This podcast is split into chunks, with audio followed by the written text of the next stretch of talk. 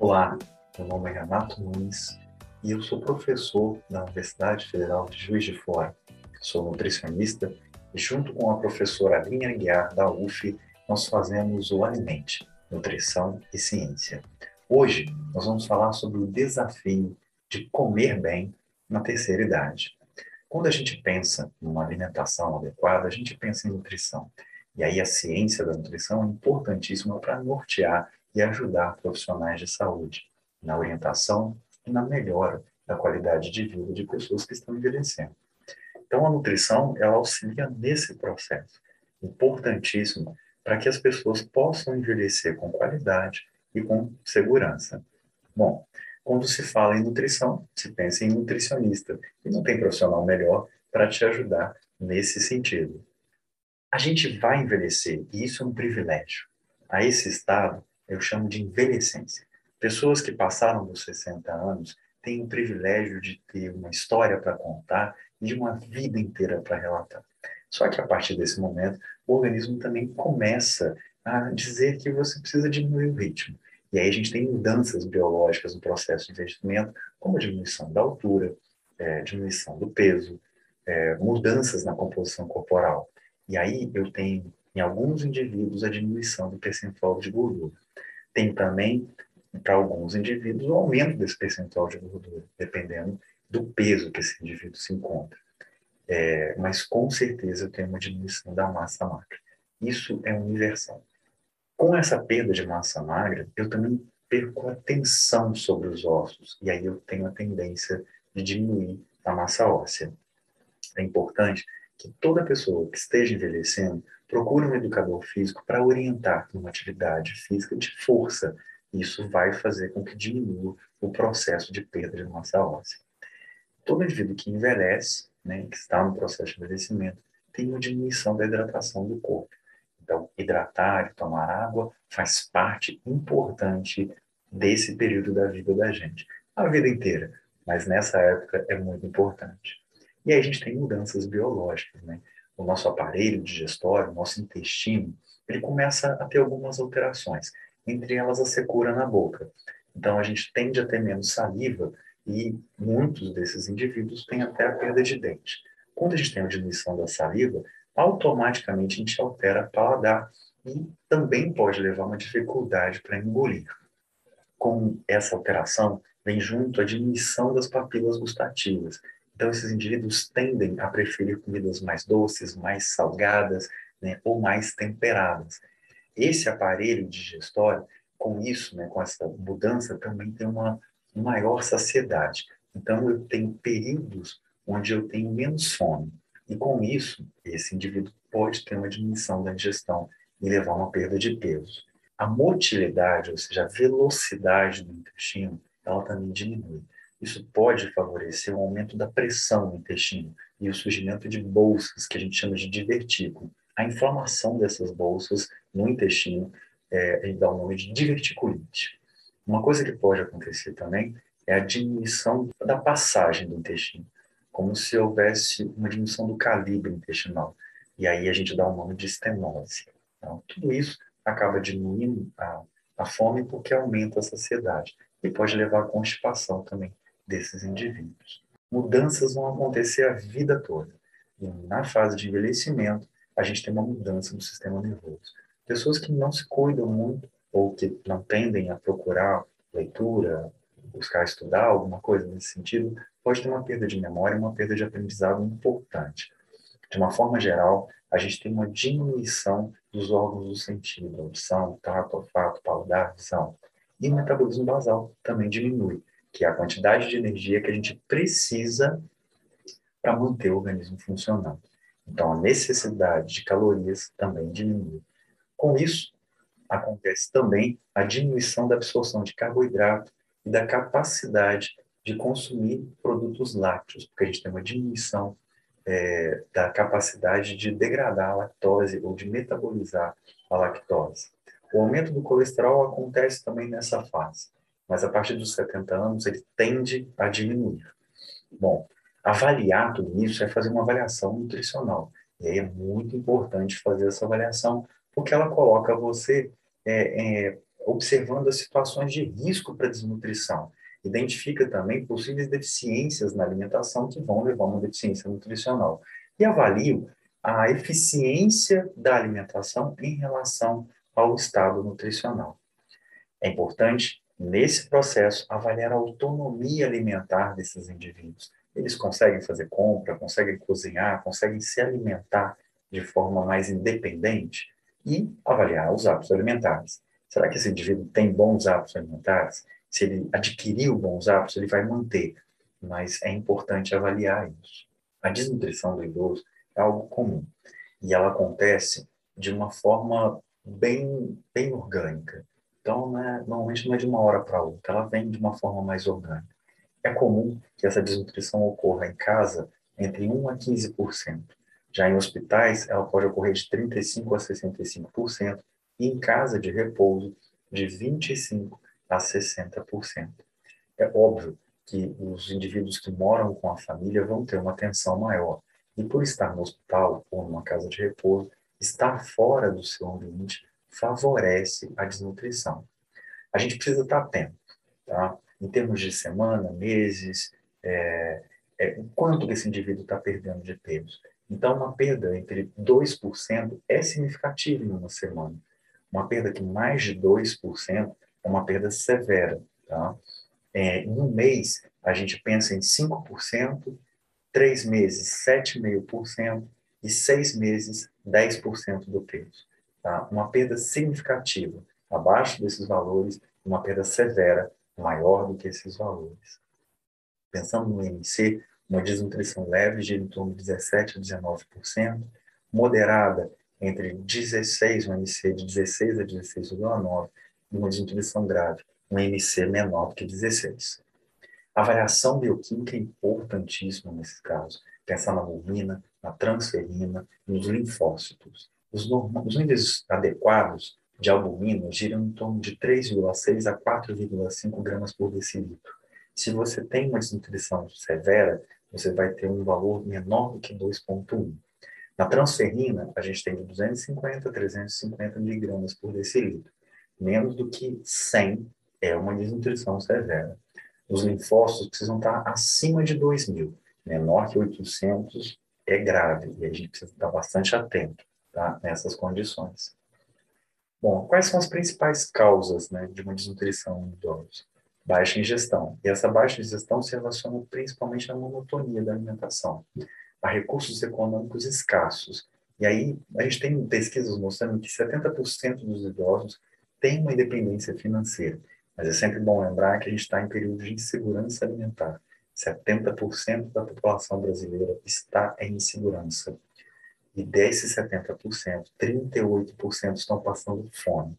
Passar fome significa que essa pessoa não tem condição de se alimentar nem uma vez a cada 24 horas. Então a gente precisa estar mais atento nesse período. Religião também é uma coisa que pode influenciar a desnutrição, principalmente em períodos de quaresma, onde se faz jejum, é preciso estar atento. E medicamentos. Alguns medicamentos interferem drasticamente na alimentação, no paladar e na saciedade desses indivíduos. Tá? Uma má absorção precisa ser avaliada. E essa má absorção pode se relacionar, por exemplo, a medicamentos que diminuem a absorção de nutrientes, enfermidades intestinais e abuso de laxantes.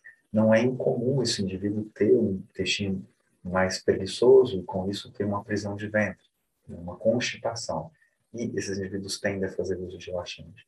Então, esse laxante pode espoliar ainda mais os nutrientes. A gente vai usar a, a suplementação de nutrientes em caso de doenças crônicas ou doenças agudas. E isso fica a critério né, do nutricionista como uma forma terapêutica. A gente precisa também pensar que comer bem começa cedo, bem cedinho, antes dos 30 anos. Na verdade, comer bem deve ser na barriga da mãe. Né? A mãe precisa comer bem para que o filho seja bem alimentado, para que ele tenha exemplos em casa. Na adolescência, a gente é influenciado pelos amigos. Ter bons amigos é importante, fica a dica. Se aproxime de pessoas saudáveis, você vai tender a ser saudável também. Dos 30 aos 65 anos, a gente tem uma maior necessidade de uma melhor alimentação, que essa alimentação seja mais harmoniosa. É um período onde começam a aparecer os primeiros sinais das doenças crônicas. É um período ativo, onde os hábitos alimentares errados, somados ao sedentarismo, estresse, fumo, álcool, podem levar ao envelhecimento precoce. Quando a gente fala de envelhecimento precoce, a gente pensa não só em pele, mas a gente pensa no organismo como um todo. E aí a gente puxa para baixo as doenças crônicas que a gente teria bem mais tarde. Bom, o que comer então? Né? Pensar na característica de uma dieta de uma pessoa que está em processo de envelhecimento. Essa dieta precisa ser adequada em quantidade e em qualidade.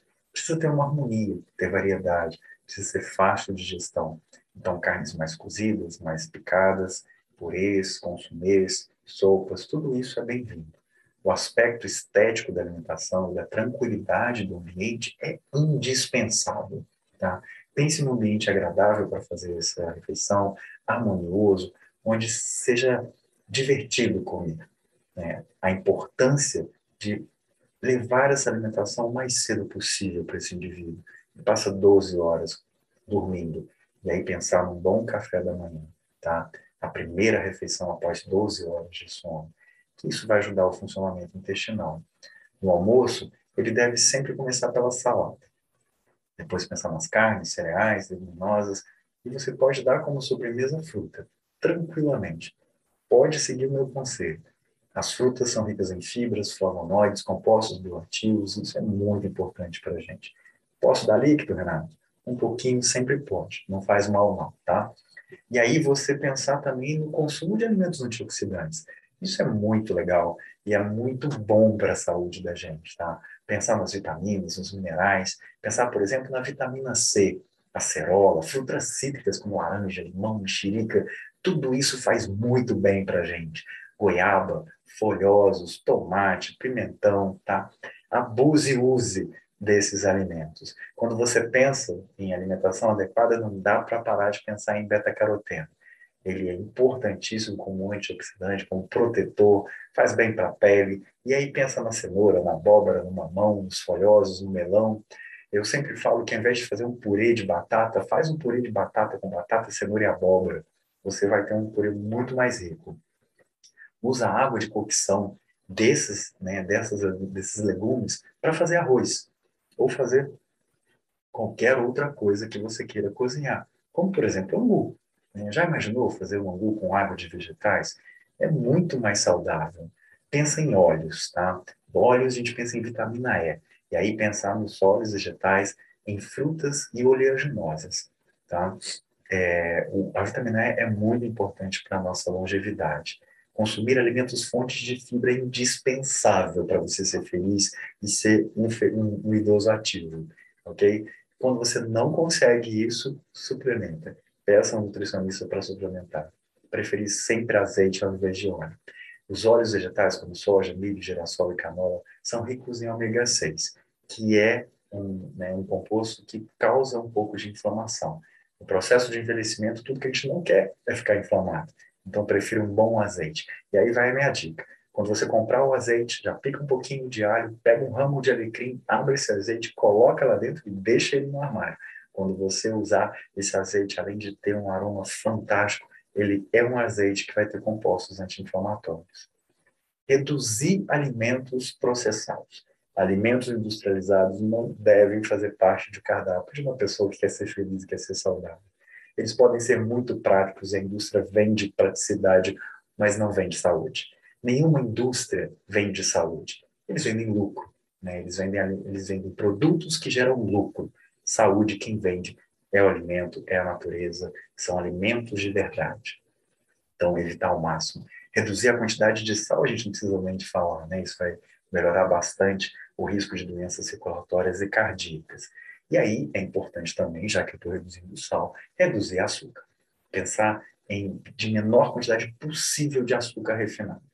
Quando eu falo de açúcar, você pode pensar em açúcar demerara, açúcar mascavo, é, tudo isso é açúcar. E se por acaso você quiser consumir açúcar mascavo, fique atento, porque o açúcar mascavo no Brasil ele tende a ter mais fungo. Então você pode aumentar o risco de candidíase, de fungo na unha ou de uma língua esbranquiçada. Se isso começar a acontecer, substitui esse açúcar e simplesmente começa a diminuir. Você pode usar o mel, né? E eu gosto muito de acrescentar nesse mel, quando estou usando, um pouquinho de geleia real. Ultimamente eu tenho feito uso de própolis e também de pólen de abelha, de mel de abelha, que é um composto riquíssimo e muito importante é, para a imunidade e também para a nossa saúde sexual. Ele ajuda a gente a manter o vigor sexual. Pensar sempre em obesidade, diabetes, problemas digestivos e ter um nutricionista para te ajudar nesse processo. Condimentos que não têm sal, você pode usar, mas à vontade, como ervas aromáticas, louro, cebolinha, hortelã, orégano, alecrim, tomilho, tá? Isso sempre vai te fazer bem. Preparar, né, preferir as preparações que sejam assadas, grelhadas, ao invés das frituras. Não suprimir refeições. O idoso come pouco, então se você tira uma refeição, ele tende a diminuir a ingestão de calorias. Então sempre levar em consideração isso. Isso pode causar problemas digestivos e problemas nutricionais. Aumentar o consumo de flavonoides, compostos bioativos, ômega 3. Para isso, não tem nada melhor que uma boa fruta vermelha ou uma fruta de polpa branca, como graviola, cupuaçu. Tá? O ômega 3 você encontra nos peixes, pode ser suplementado, e você tem um precursor de ômega 3 na linhaça. O que você precisa comer? Você precisa ingerir vários nutrientes. Os compostos bioativos são importantes, mas hoje a gente vai falar um pouco mais dos minerais, das vitaminas, tá? É, que é o básico para a gente ter uma, um bom envelhecimento. O cálcio, ele tende a diminuir com o passar dos anos, porque a gente tem um aumento da excreção renal e uma diminuição da absorção intestinal de cálcio, além de uma perda óssea natural do envelhecimento. Por isso, o acompanhamento de um educador físico é tão importante, para que você faça uma atividade física de força e, com isso, você aumente a capacidade de retenção de cálcio. O ferro também tende a diminuir. Cerca de um terço das anemias de idosos são de causa nutricional e metade dessas por deficiência de ferro. Então, a anemia ferropriva ela aumenta com a idade.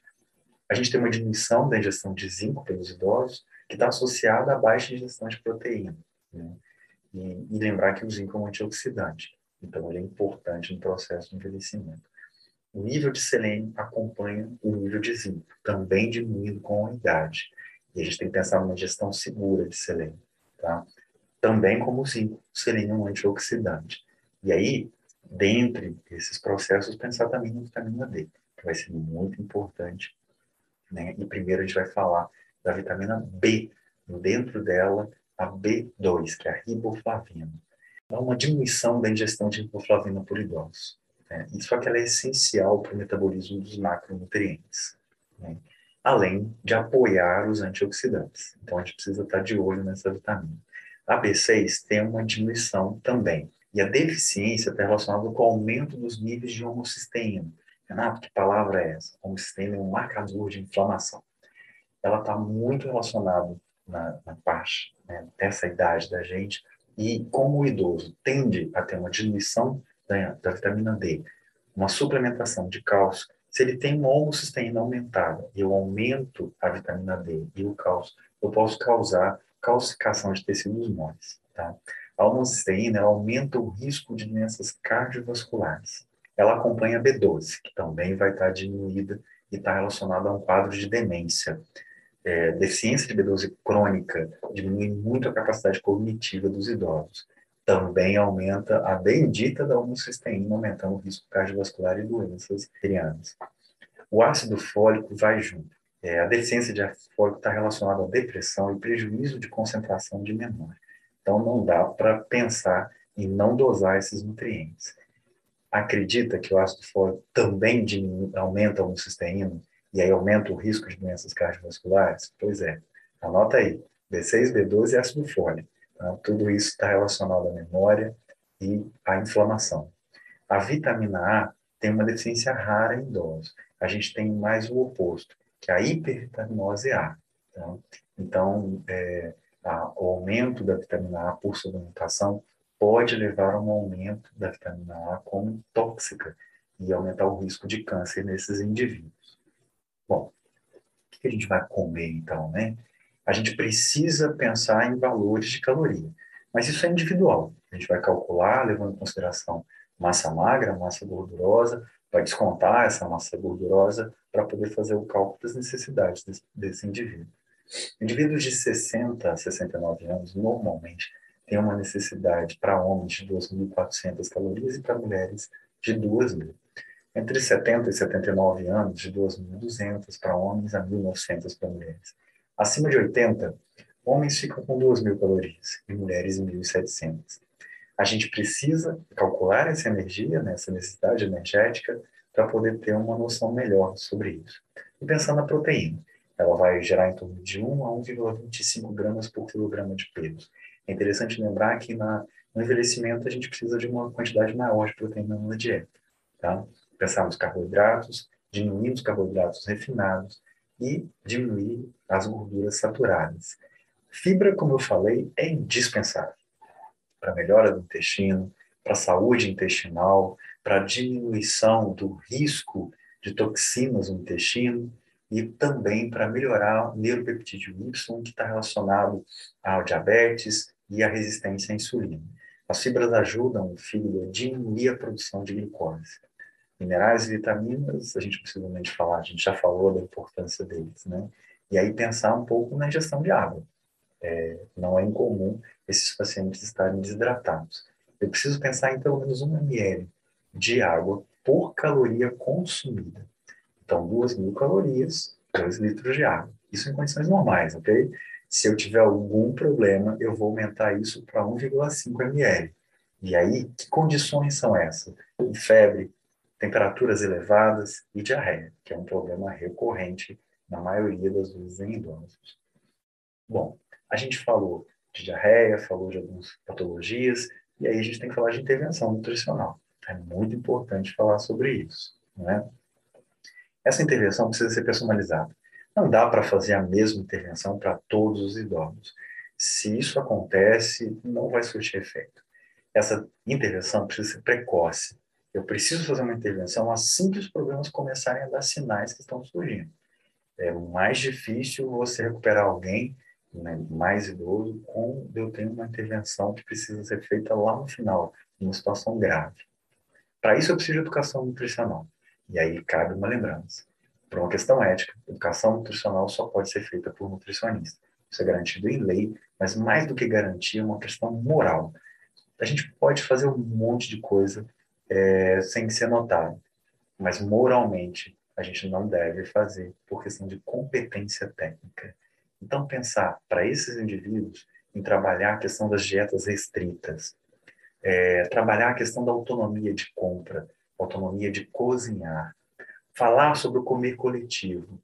É preciso que esses idosos tenham acesso a grupos de idosos e que esses grupos de idosos sejam pessoas capazes de se reunir, de fazer uma socialização, de comer em conjunto. Que isso seja feito uma vez por semana, que isso seja feito esporadicamente, mas é muito importante essa socialização. Lembrar da higiene bucal é muito importante muitas vezes esquecido. A gente tem sempre que orientar nesse sentido. A orientação faz parte da saúde. O controle, óbvio, vai ser feito pelo dentista. E, em alguns casos, fazer a suplementação alimentar, tá? que vai ser muito importante no caso desses indivíduos que não conseguem ter uma alimentação adequada. Quando a gente pensa em suplementação alimentar, a gente está falando principalmente da melhora do estado nutricional para favorecer o ganho de peso, para melhorar a imunidade e, em alguns casos, acelerar a cicatrização. No caso de queda, de ferida, de diabetes, tudo isso a gente vai precisar estar tá de olho. Tá? Bom, suplementar é uma questão importante. E aí vem um tema bem complexo, que é a relação dos suplementos industrializados. O custo desses suplementos normalmente é alto, o que pode inviabilizar muitas vezes o tratamento desses pacientes. Outra coisa é a confiabilidade. A gente vai falar sobre dieta integral, mas aqui cabe uma observação. As, as indústrias que produzem dietas integrais, infelizmente, estão muito atrasadas com relação à nutrição.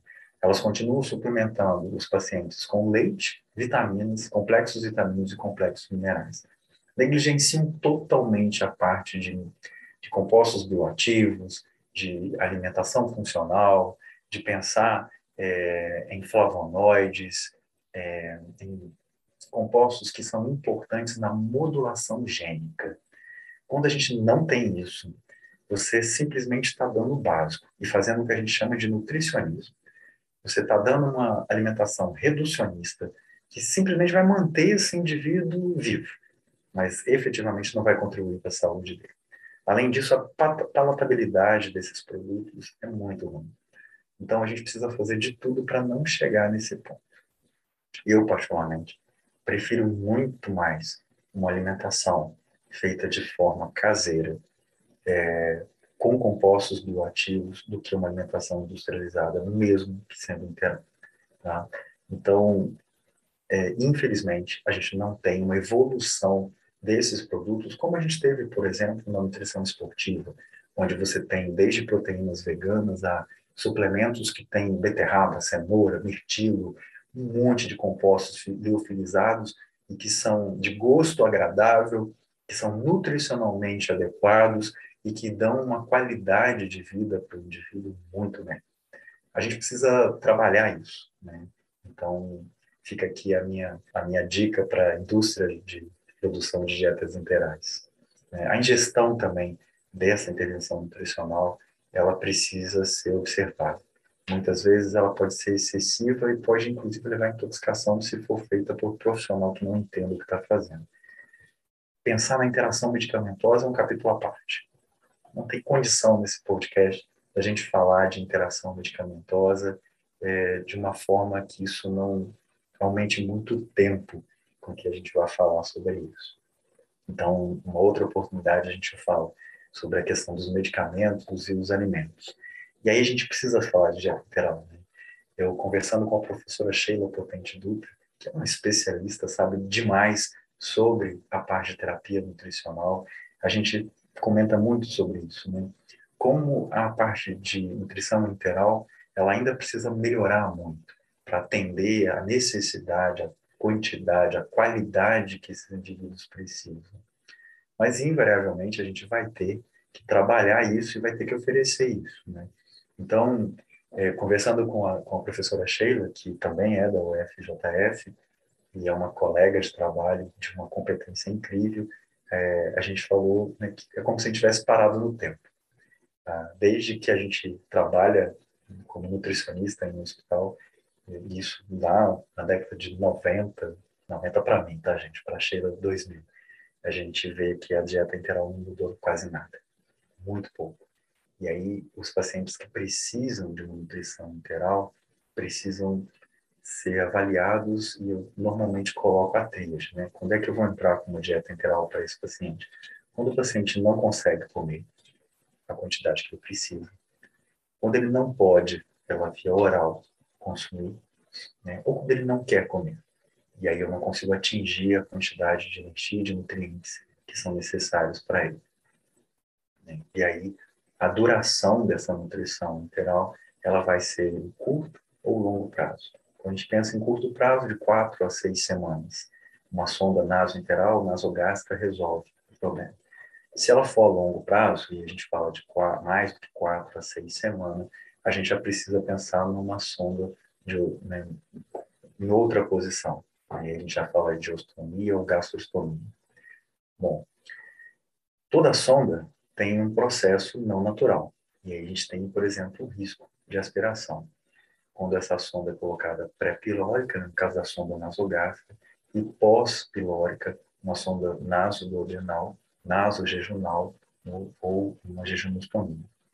Então, a gente tem que estar sempre atento a esse paciente, fazer sempre é, a orientação de verificar na sonda se não existe um acúmulo de dieta, se essa dieta está sendo bem tolerada, se não existe distensão abdominal ou algum comprometimento, como, por exemplo, um, um, um estômago é, paralisado com alimentação. Quando você faz, então, a verificação, né, você percebe que ainda existe resíduo na sonda e que existe alimento ainda na porção onde você colocou essa sonda. Nesse caso, a gente para a infusão e espera e aguarda até o momento que esse indivíduo possa receber uma alimentação com mais segurança. Sempre que possível, é, fazer o desmame da dieta integral o mais rápido que for possível para esse paciente, levando em consideração é, a equipe que vai trabalhar com esse paciente. Então, pensando em equipe, eu preciso pensar na enfermagem, eu preciso pensar na, na fono, preciso pensar muitas vezes no fisioterapeuta, no nutricionista que é indispensável e o médico que vai decidir o momento de usar essa sonda junto com essa equipe, nunca de forma isolada. É, acompanhar um paciente nesse estado precisa ser uma equipe multiprofissional. Né? Hoje em dia a gente percebe a necessidade de um grupo maior de pessoas com especificidade naquilo que está fazendo. Nenhum profissional consegue atuar sozinho nesse campo. E se ele fizer, estiver fazendo isso, ele, na verdade, é negligente, está pondo em risco a saúde desses indivíduos. Das pessoas idosas é, é, vai muito além de uma questão financeira, de uma questão de, né, de nicho de profissão. É uma questão de consciência, de dar conforto, de dar saúde, de dar tempo de vida de uma forma agradável para esses indivíduos. E aí a gente pensa né, na perspectiva do mundo com relação ao envelhecimento. Envelhecer é obrigatório, ser chato não. Então, para que a gente envelheça de forma né, gostosa, tranquila, rindo, brincando, uma das coisas que precisa funcionar é a nutrição. Né? Sem uma boa nutrição, jamais você vai ser feliz. Né? Sendo feliz, você manda embora qualquer tipo de tristeza. A perspectiva do envelhecimento hoje em dia é bem melhor. A gente consegue envelhecer com muito mais dignidade, com muito mais autonomia do que a gente conseguia anteriormente. Né? E hoje a gente tem uma perspectiva, né? Uma pessoa que envelheceu, ela, se ela viveu uma vida bem vivida, ela tem um arcabouço, ela tem um conhecimento, uma maturidade que ninguém na juventude vai ter. Então, envelhecer é legal, envelhecer é bom. Né? 2013 foi exposto ao mundo um novo projeto do Google, o Calico, que irá concentrar os seus esforços em solucionar os desafios relacionados ao envelhecimento, bem como doenças que estão associadas a esses estágios da vida. Então, a ideia de que a gente está vivendo mais tempo, que a gente vai viver bem mais tempo, vem junto com a ideia de que a gente precisa viver melhor. Né? É a melhor fase da vida, onde você tem netos, onde você tem já os sonhos realizados, onde você construiu muita coisa, onde você teve grandes amores, grandes decepções também, fez muita burrada e hoje você consegue rir dessas coisas. Então, envelhecer faz parte de quem conseguiu sobreviver num mundo que muitas vezes não possibilita isso. Né? Para muitas pessoas, infelizmente, elas não vão conseguir chegar. Então, a gente tem que pensar para esse indivíduo na saciedade no, no que faz ele se sentir bem comendo, no propósito de vida dele, né? no sono, né? na qualidade do sono desse indivíduo, na atividade física desse indivíduo e num alimento como um composto vital nessa fase da vida. Sem uma boa alimentação, não tem como ter uma boa vida. O que as pessoas comem, né? nas suas diferentes culturas, nas diferenças que elas têm definem totalmente a sua saúde, o seu crescimento e o seu envelhecimento. Então, faça uma boa alimentação, tenha um bom nutricionista, né? e não se entristeça por envelhecer. Envelhecer é um privilégio e muitas vezes ele foi negado a muita gente que a gente ama. Eu espero que você tenha gostado desse podcast. Meu nome é Renato se você quiser, você pode me seguir nas redes sociais, Renato MJF, mas não deixe de seguir o Alimente. Se você gostou desse episódio, compartilhe. A gente fica muito feliz quando você ouve algo que faz bem para o seu conhecimento, para a sua alma e para o seu coração. Um bom envelhecimento para você e nessa caminhada que a gente possa se encontrar várias vezes, dar boas risadas aprender sempre, alimentar e fazer ciência. Alimente, nutrição e ciência. Também não deixe de compartilhar, curtir e comentar os nossos conteúdos e publicações das redes sociais. Por lá, a gente consegue acompanhar tudinho o que vocês estão achando sobre os nossos conteúdos e episódios, além de também poder saber coisas que vocês querem ver por aqui e poder reproduzir e trazer para vocês. Além disso, não se esqueçam também de compartilhar e divulgar o Alimente. Com isso, vocês conseguem fazer com que nossas ideias cheguem a mais pessoas e continuem então alimentando as nossas ideias. Eu espero que vocês estejam bem e que fiquem bem. Até o próximo episódio.